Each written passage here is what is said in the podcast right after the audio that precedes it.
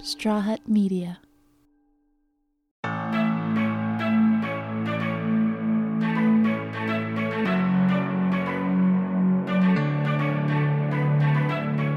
Andres Hernandez immigrated with his mother from Colombia to Michigan when he was just eight years old. Nine years later, in 2005, 17 year old Andres enlisted in the military. Don't Ask, Don't Tell was the law of the land, and the U.S. was at war in the Middle East. George W. Bush was serving his second term as president. Throughout his 12 years of active duty, Andres built his military career as a combat engineer. His job was to find improvised explosive devices, also known as IEDs, in Afghanistan and disarm them, keeping both soldiers and civilians safe. But on tour, he couldn't be open about being gay. At home, people didn't understand what it was like to be at war. So, what was it like to occupy that space, and what comes next? I'm Levi Chambers, and this is Pride.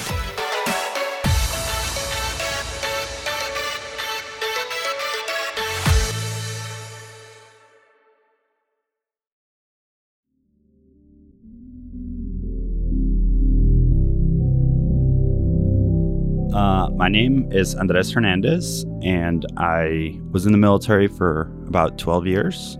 I'm currently a consultant, uh, live here in Los Angeles, California. Andres first joined the National Guard at 17. Mostly, he said, just to get away from home. Just to pay for my school, have kind of my own life, and that was the quickest way I could think of doing it.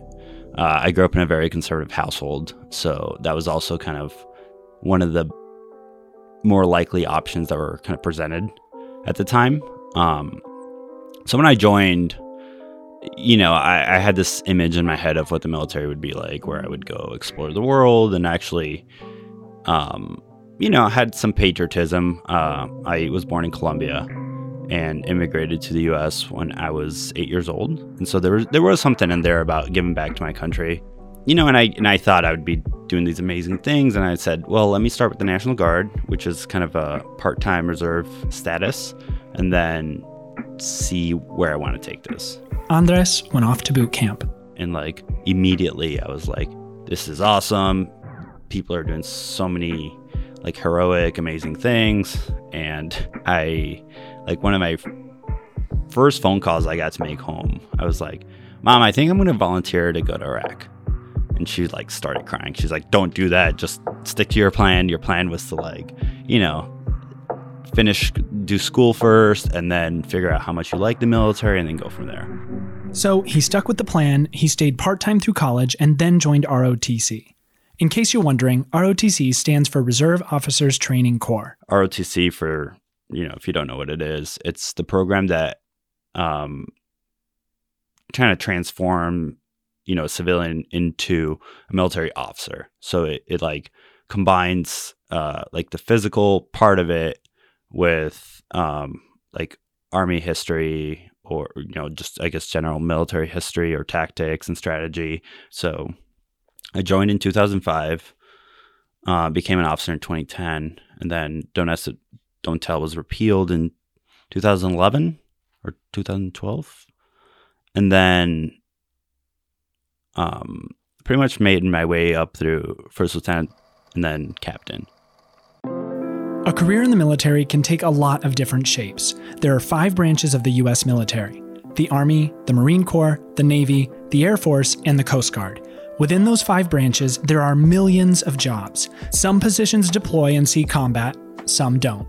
When I commissioned the military, I went into engineering, combat engineering, which, um, you know, at first is just you know, building and bridges and structure.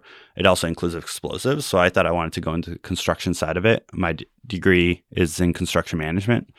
So I thought I wanted to do that. And then, you know, this is, I guess, kind of the theme you'll notice about my military career is I, I say I want to go do like the tamer thing. And then I end up like jumping headfirst into the other. So I ended up really liking combat engineering, which is explosives. And ended up leading a unit, um, so a platoon in 2012 uh, in the southern region of Afghanistan looking for bombs and IEDs on the road and pretty much blowing them up so that like follow on forces could come behind and drive safely or that, you know, kids wouldn't find them. And um, get affected by the blast or you know, etc. So just take them off the battlefield. So that was my job there. Um, so I did that for a year. It was a pretty hard year. Andres experienced things that made it hard for him to relate to the people he loved back home. I mean, I vividly remember um, this experience on my birthday where the you know there were two vehicles that crashed in the middle of the road. I mean, the road system in Afghanistan is non-existent to say to put it nicely, and uh, like you know there was this small little truck with a bunch of kids in the back, and like it rolled over. So there's like hurt kids that I had to go and like you know make a decision of like should we continue our mission to like go clear bombs off the road? Is it going to delay somebody's schedule, or do we help literally dying kids right now? Um, and so we're like, yeah, no, everyone's like in agreement immediately. Let's help these kids. Um, so we had a really tough time just dealing with the politics of like, we can't bring civilian, like Afghan civilians into our base and all this stuff. So, you know, I, it was a very tough day for me. It happened to be my birthday. So it was memorable because of, I was already, you know, kind of thinking about my experience that day. And, um, I just put it all in an email that night and like press send and like zero context, right? Like in my mind, it was just like another day at work. And I made a tough decision that day. It was a tough day at work, but it was just another day at work. In retrospect, Andres realized there was a space between life on tour and life at home, and he hadn't figured out how the two connected yet. You know, he's at work, you know, doing creative, like you know, ad magazine type of work and receives an email, like his one email a week from his boyfriend that's deployed, and it's all about like there's dying kids, right? So that that's immediately very upsetting. Andres led a larger company that did combat engineering for another three years. And then I I felt like I had enough. I just wanted to have some of my weekends back and travel a little more and not kind of be so tied to the military. So I decided to leave. Um, 2018. So I guess last year. But, you know, the initial kind of thought process was after 12 years, uh, you know, I would get out and, you know, maybe see what it was like and see if I enjoyed not being in the military. And then, you know, if I felt like, oh, I, I, there's more work that I need to do, I'd go back in and finish eight years and then get retirement out of it. But right now, I feel like I'm not going back. this is great. I'm enjoying my time off. Surfing. yeah, surfing, going around the world, traveling. Yeah. That is a huge jump from being like, I'm going to be safe. I'm just going to build buildings. To yeah. like, no, I'm going to go find all the explosives on the road and blow them up. Yeah. Like, yeah. I mean, it's funny because I think there's something about the the military indoctrination process that makes you want to be like as uh, just put yourself out there as much as possible which you know i guess looking back on it you know a little more soberly um you know a little more reflective um it's just be, what being young is right? Like you, you go and you think oh i'll just test it out. And then something exciting comes along you're like yeah i want to do the exciting thing. I i didn't join the military to like sit behind a desk right? So yeah let's go blow up bombs you know? So you kind of get accustomed to like seeking that out a lot and it's kind of hard to stop. And I think that's why people make a career out of it because it's, yeah, let's let's go do this more exciting thing, and it just never ends. I think military service is a mixed bag for a lot of people. You know, I think everyone that asks the question initially kind of expects a very stock response from service members, but it depends on what you did, right? Some people join the military, come out with a lot of shame and they don't feel that way. They don't feel like their work was important, or they feel like they actually hurt society in some way, right? Other people feel that, um, you know, that the U.S. is right to do X, Y, and Z in the world, and they feel very strongly about it, and you know, they just feel like they have to keep spousing some ideas and you know, kind of do military adjacent things for the rest of their life. Um, so it's it's a mixed bag. Some people honestly go to combat zones and never see any combat. Um, right? They, they're finance people.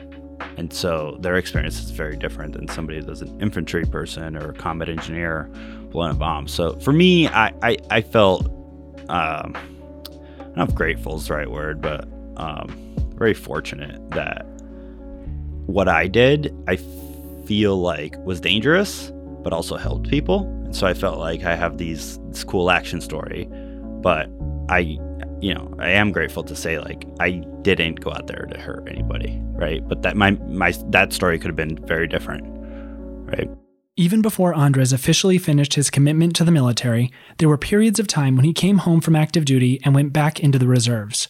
When he returned, he struggled to figure out how to get back to regular civilian life. When I got back from Afghanistan, you know, and I went back into like a reserve status. So I would go to training one week in a month and then two weeks um, during the summer or two to three weeks during the summer straight. And then, you know, my regular civilian career would continue. So I worked for a construction company during procurement. And I remember getting there and thinking that nothing would ever be as important as what I was doing in Afghanistan. You know, like taking a bomb off a road and saving somebody's life that would have ran over it is not going to measure up to like buying steel on a construction project. And so I would go on these like I would have like little panic attacks of like I this is the rest of my life and it seems so not meaningful. And I would like leave work and go on these walks and just think about like what am I doing with my life? Why am I doing this? You know, and later come to find out that's exactly what post traumatic stress is is that feeling and you know so you know would get prescribed like ritalin so i could focus on work because otherwise i would just think about how meaningless it was. And then xanax at night so i could like calm down and go to bed. So i mean luckily i was treated and like i knew to kind of go to the va and like i knew what the signs were. I knew that that wasn't normal. And so you you know with it treated, you kind of get through that pretty quickly. For me, it was about six to eight months. And then now I'm like, oh yeah, now I go to work and I'm like, this is the most important thing in the world. You know, I get stressed about work just like anybody just else. Like so. Yeah. So, um, yeah, it was very, very stressful kind of, you know, looking for bombs and then reintegrating. When I first got to Afghanistan, we do this process called like um, right seat, left seat, where you shadow the unit that you're taking over, right? Because there's already somebody there doing the job you're about to do. So you shadow them for a week. Um, and then you take over and they stay along just to make sure that you're running things as they would have, or they're giving you advice on different areas or different routes that you have to clear. So my first day at when I took over, my vehicle got blown up. And you know, like I pretty much had to act on the spot. Like, you know, I'd only been in country for about a week. And while that was very stressful, um, in the moment, and you know, your your adrenaline kicks in and kind of takes care of the stress. Um, but the reason I start this story with that moment is because the stress came about a year later, right? So when I got home and it was hard integrating back into like a civilian workplace, you know, I didn't really know how to talk to my boyfriend at the time anymore. Uh, we were both very cold with each other. Um, you know, I lived in New York City and I felt like I didn't really have any friends that understood me. Uh, I had a pretty much acknowledge that there was a problem, go to like a VA and check myself in and say, "Hey, I think I need like mental health um, counseling or something to get me through like what I'm feeling." I, I can't even describe it, right? So like, you know, in one hand, you have something that happens in a combat zone that's very stressful, and I think everyone expects me to say that's the most stressful thing. But that's what your training is for. That like I knew how to handle it in the moment, and maybe I made some bad decisions in that moment, but there was a, a unit effort and everybody kind of had everyone's back and you kind of go through the motions.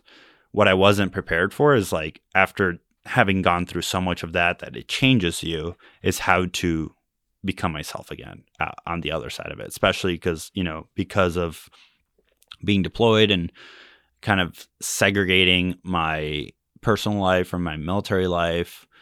You know, I had a lot of issues where I just didn't share a lot at the moment. And, and it was, I think that was the most stressful is coming back and navigating um, how to, how to have a social life again, how to be functioning at work again. All those things were really hard. Just how to be a civilian. How to be a s- person, really. Like, you know, because part of it is just like how to show intimacy with your boyfriend, right? How to not just get out of bed and like move on with your life and instead like sit there and cuddle. Or, you know, how to stay at your desk and keep doing your job when you're just like this doesn't matter just doesn't matter just doesn't matter right and like i i feel that today but that's something else right that's just what we all go through which is just you know points in our career that we're like oh yeah like why am i doing this but no this was serious like why am i doing this like this does not matter you know and so i mean that's why uh, veteran suicide rate is extremely high because when they get home, they do not know how to carry on, right? And they they feel like nobody understands them.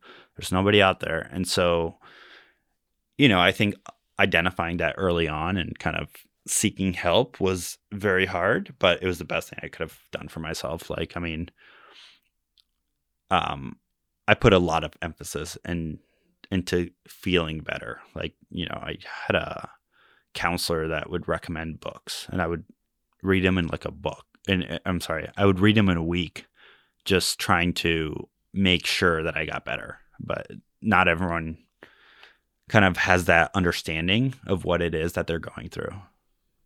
Do you still have those moments or are they gone? Um, no, I would generally say they're gone. I think I still have those moments in the same way like anybody has those moments, right? In the same way that uh, we all go through a normal ups and downs of life, uh, but I I really don't think that any of them anymore are military related. And it's funny. Um, so a few years after I got back from my deployment, I was going through some relationship stuff with a boyfriend of mine at the time, and he brought it up. He's like, "Are you going through post traumatic stress?" And, you know, I couldn't tell the difference what was relationship stress or if it was really me still going through post traumatic stress. And so I didn't want to take any chances. So I went and got help again. And um, about five visits in, uh, the counselor I was seeing at the time was like, you don't have anything. This is, you're actually very well adjusted. This is either this person gaslighting you or you know, you're just going through normal relationship drama and you seem to be taking care of it just fine. So it was like this moment of like, okay, it was a, a good check in of like, I, you know, I don't, I want to make sure like I don't have any mental health issues. And, you know, somebody telling me, no, you're just, that's what relationships are. They're work. And, you know, everyone goes a little crazy when they're going through something tough in a relationship. So, um, yeah, I'm pretty confident that you know, and I think because I can't speak to it now that I it's I don't have anything kind of lingering and most post traumatic stress is very treatable and if treated immediately after your stressful experience um can be gone like forever so you know I, I think it's something that is just important to put out there so whether it's military service or any other stressful event you know, seeking help can actually just solve it.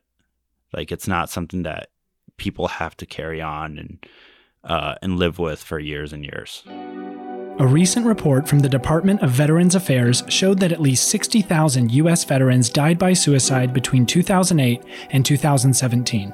And the suicide rate for veterans in 2017 was 1.5 times the rate for non veteran adults.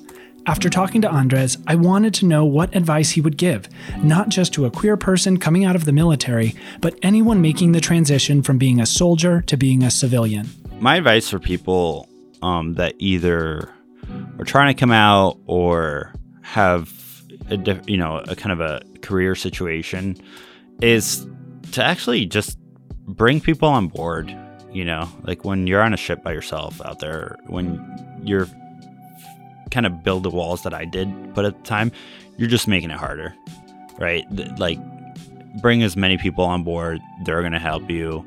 You have a point of reference. Uh, don't be afraid to ask for help. I mean, I know, uh, you know, the internet's a great resource. I mean, if you're coming out, there's hotlines out there, right? There's things you can read about, there's coming out stories. Um, if you're LGBT in the military, there's organizations like Modern Military Association of America that, you know, you can reach out to there's a lot of resources, and I just say tell people to don't be afraid to use them. That's what they're for. Um, it it's usually when people don't seek help or don't or, or try to go at it themselves um, where I think people stumble. When we come back, we'll hear about Andres' experience serving in the military during the Don't Ask, Don't Tell era and how it changed after it was repealed. Plus, Andres opens up about coming out to his unit.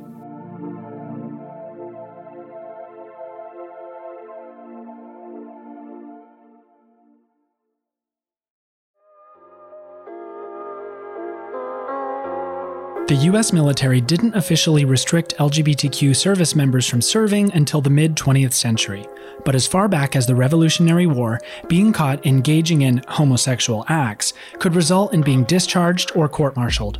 Then, in the years leading up to World War II, for the first time, military regulations officially cited homosexuality as a reason to bar someone from military service. Still, hundreds of thousands of queer Americans served their country and kept their sexual identities secret. If they were outed, they would be discharged, lose their benefits, or worse. Even through the gay rights movement of the 1970s, the ban remained intact, and in 1981, the Department of Defense reaffirmed it and went on to discharge almost 17,000 men and women under the homosexual category. Then, during Bill Clinton's presidential campaign in 1992, he promised to end the ban on gay people serving in the military. The following year, he introduced Don't Ask, Don't Tell, and the year after that, it went into effect. You know, the Clinton administration today gets a lot of flack for it, for passing it, but essentially it was a compromise at the time that said, well, you can serve and be gay, so you don't have to deal with um, kind of being accused and then just getting out. But if you're serving, you can't tell anybody, but we also won't ask. Even after Barack Obama repealed Don't Ask, Don't Tell in 2011, coming out as a queer service member was not so easy. Yeah, I, I couldn't tell anybody in my unit that I was gay. I mean, I guess I could have, but I didn't choose to share that. I think it would have muddied a lot of stuff up. And I think my job was so stressful right? Like literally uh, looking for bombs. Like my vehicle got hit with an IED in my first week in Afghanistan. And so I didn't want to have to think about something else. I didn't want to have to think about how people are going to react once they find out I'm gay because that's extra stress I didn't need at the moment. It was more like I just want to go to work and be sharp and you know hope that you know if when shit hits the fan like that, I can react in a way that nobody dies. Like that's that was it. That was the mindset. And so, you know, telling somebody I had a boyfriend back home was just not an option for me at the moment. And I, you know, I think that's different for a lot of people. Some people really to get through that hard time need that support system, and I I would say that's true for me today. Like I would want them to know and know that there's somebody back home. But in the moment, my decision was it's just easier to leave to block that out. And, you know, I think my year in Afghanistan was a lot like when I was coming out, which was I just m- did a mental block, right? So when I was coming out, like I would go watch gay porn, right? And then I would go back into society and lie to myself and say, I'm probably just going through some stuff. I'm straight. And I would just block that. Like, I didn't, you know, a lot of people describe like coming out as such an internal struggle. For me, it wasn't because I just lied to myself. It was just such a block, mental block that I, like a wall I built around this thing called being gay. And, you know, I think my deployment to Afghanistan was the same way. It was just like this wall I built around my deployment setting that just no other part of my life is going to get into. Looking back on it now, um, that's why I try to keep myself involved. Um, so I'm on the advisory board for Modern Military, which is kind of bridging the military and LGBT communities together because you know if you're LGBT in the military like you can't get out of either right like you're gay you have to make sure the community accepts you you're you might have kids that are going to schools and they could get being bullied right um if you're trans there's you know Trump has a ban against trans people serving currently so this organization goes out and tries to fight all those issues, tries to legally fight the administration on the trans ban, tries to create communities that are more inclusive towards the kids of LGBT parents or LGBT kids in military communities. Um, so I felt like that was very important just because of my experience specifically being deployed and having, um, you know, a loved one back home that couldn't be as involved. Um, so I mean, there's a lot of work to do, but I'm grateful of how far I think the in the last like 10 years we've come. I mean, 10 years ago, I couldn't tell like I was I could get blackmailed, right? If somebody found out I was gay, I could I would lose everything in the you know that I worked for in the military. You know, now at least um yes, there are issues, there there are challenges, but like there are some legal protections. Even though Don't Ask, Don't Tell ended in 2011, it brought up a lot of other complications. Heterosexual spouses of service members are entitled to certain legal protections. They can visit their spouse in the hospital, they are informed about important things while their spouse is deployed, and they can be granted power of attorney in case of a tragedy. So even though a service member could be openly queer, their partner still likely wouldn't receive the same benefits as opposite gender spouses. Um, so there's a lot of things that the military had to figure out in those years, and so the culture wasn't also caught up to date, right? So in 2012, when I got deployed, even though um, I could be out, the family readiness groups that like helped those staying back um, weren't the most supportive at the time. They, you know, still had a lot of issues. So luckily, I think a lot of that's come a long way and been a lot better. So, what was your experience in the military like before it was repealed and then after? When I was in school, when I was in college, I can't remember the exact year. I want to say it was like 2007, right? So, the Don't Ask, Don't Tell was the law. And I was dating this guy. We, you know, had a breakup. Um, you know, at the time, I was also just coming out and trying to figure out who I was. So I probably didn't deal with the breakup in the most mature way because I'm, you know, a stupid 18 year old. And my ex at the time decided that, you know, he he wanted to stay in this relationship and the way he was going to do it was to threaten to out me to the military if I didn't get back together. Right? Or to threaten to pick me up at military events, you know, and tell me to get in the car, right? Or he'd cause a scene. So I felt like I was in this place of like, if I don't do what he's saying, like I'm going to lose um, my career in the military.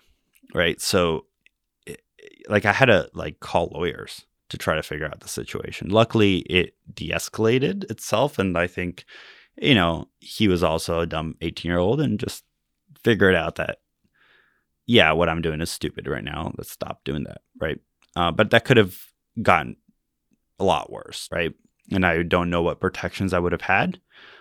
You know, it would have been that the issues out there and I would have been separated from the military and that would have been the end and this podcast would have never happened, right? Um, versus, you know, after Don't Ask Don't Tell was repealed, I think it was more about is the unit that I'm a part of going to be accepting? And even if they're not, I still have some protections, right? They can't, you know, put me in a different position because I'm gay, because I can fight that, you know, go to an IG and fight that, right? Um, and so it wasn't so much that I'm going to lose my career. It was, will I have, will I be accepted in this community, right? And so, um, towards the last few years, um, you know, like 2014 to when I left in 2018, you know, I'd been to combat. Uh, I was a company commander, and I felt like I had a lot of respect. And so the issue was more about how are they going to react once I introduce them to somebody? That moment came in 2016 when Andres introduced his boyfriend Max to his army unit. It's when I got promoted to captain. He came to the ceremony and pinned on my captain rank. And it was great. I mean, everyone was so nice to him. Um, you know, people are extremely conservative. Um, that I'd heard him say just how awful anything progressive is, right? Like they just the last people I would ever ex- expect to embrace somebody um, that's LGBT. They were so nice to Max. They would ask about him, right? Like it, it was just a total reversal of like, so my expectations were greatly exceeded both by my unit and then just like, you know, looking back on it, I don't know if it was my fears or if everything did come such a long way. So I think it was a little both. Like, you know, I was probably more afraid than I should have been at the time, but also I think these people really came around. And I think part of it is, you know, seeing somebody that had done the thing for a year, had fought the same battles. And, you know, I think they asked themselves, like, um, I can't treat this guy any differently. Like, he actually is one of us. Right. And so I, I think it actually helped them come along to being more accepting.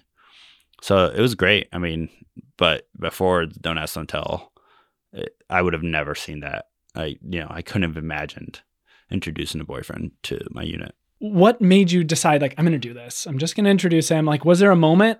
I had boyfriends uh, prior to Max while I was in the military. You know, I, I told them, hey, these are probably two lives that need to be kept separate, right? Like, I'm going to be at home with you and we can start a family and then I go to my military thing and I don't know how that's going to work out and so for now let's not mix the two right and a lot of times they weren't you know very they didn't receive that very well but they accepted it because they loved me and because you know it, the relationships were early and we wanted to see what would happen. Max is very like outgoing and like he's a go getter. Like you know he he goes after what he wants and you know at the moment he said no this is not acceptable. This is your life. I want to be involved in all of it. You know don't ask and tell is not an issue. So this is your bs this isn't you know a law anymore. This is you not trusting that this is going to work out. And he was right. Like i just had to make the jump and just trust that he you know is extremely charming and will win them all over and that's exactly what happened right? So you know i remember being so nervous and part of it is because i was running a unit and so like my boss was coming and we, it was a ceremony for me to get promoted so it was also a big mo- moment for me so i wanted everything to like go so smoothly and i was so nervous that i just kept messing everything up like i, I remember like giving people wrong times to be places and you know, I was just a mess. And then you know, introducing you know, I would just I wouldn't say my boyfriend. I'm like, "Oh, this is Max." It was just funny, it, eh, you know, and I remember getting pinned and promoted in that ceremony wherever I met Max and giving a speech and I don't know what I said. Like I my I have a mental block of anything I said and I I think I just rambled.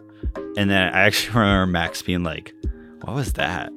Like, he's like, This is my first time seeing you in like a military format and giving like a military speech. And I thought it'd be more cohesive than that. And I just remember being like, Yeah, I don't know what happened to me either. Like, I was so nervous, you know. Um, luckily, he's seen me interact in military settings after that and gains a little more confidence.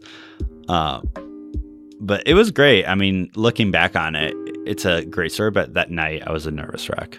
Before the pinning ceremony, his military colleagues had a chance to get accustomed to Andres and Max as a couple. So he did a YouTube video called Meet My Boyfriend about three months prior, where he introduces me and says he's never come out to anybody in the military. Um, I believe it's still up. And so I t- just described that I, you know, I'm a consultant in New York, but I also I'm a reservist in the military, and I've never told anybody in the military that I'm gay. And I guess with this video, it's out there, so whoever finds it is gonna know, right? And I don't know how, but a month later, I was getting text messages from my soldiers being like, "Hey, that video is going around our unit. Everyone's watching it.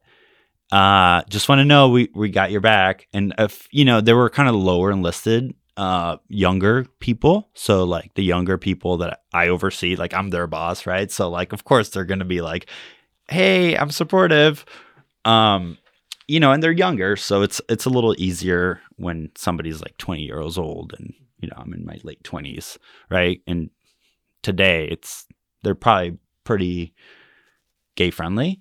Uh, I was more worried about my superiors, and so that was the first time like my superiors knew, and I made it very like I put a face to it, right? Even though it's slow, the military is making progress towards minimizing discrimination against some queer service members. There was progress made for trans people when Obama ended the ban on transgender people in the military in 2016. However, Trump's March 2018 memorandum set the LGBTQ plus community back again. Trans service members definitely have a, a tougher, I think, road ahead um, than what gay service members had in some respects. Um, you know, the current administration has just a total block of uh, trans service.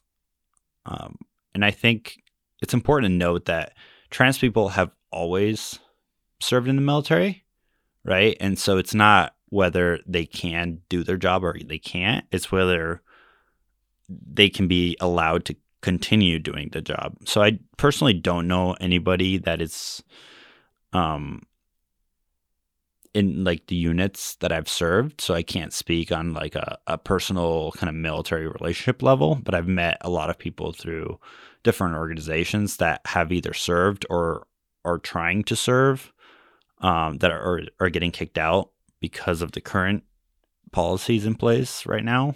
Um, you know, and it, it's simple. Like if you can do the job, if you want to do the job, you should be allowed to do the job, right? Like it shouldn't be based on anything else. It shouldn't be based on gender. It shouldn't be based on sexuality, right? Or anything else. Today, Andres lives in Los Angeles, working as a consultant and staying involved in groups that help bridge the gap between the LGBTQ plus community and the military. So, where can Pride listeners connect with you? Pride listeners can connect with me on Instagram or Twitter. On Instagram, I'm Andres Camilo, and then three underscores. Um, and then on Twitter, it's Andres three underscores, then Camilo. Perfect.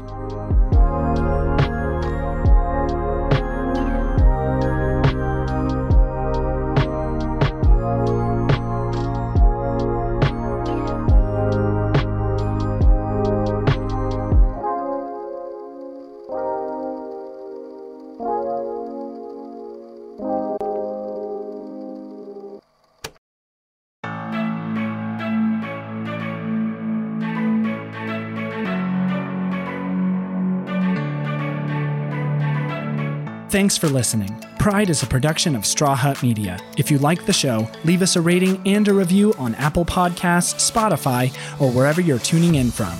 Share us with your friends, subscribe, and follow us on Instagram, Facebook, and Twitter at Pride. Yep, it's at Pride. That simple. You can follow me at Levi Chambers. Pride is produced by Levi Chambers, Maggie Boles, and Ryan Tillotson. Edited by Sebastian Alcala.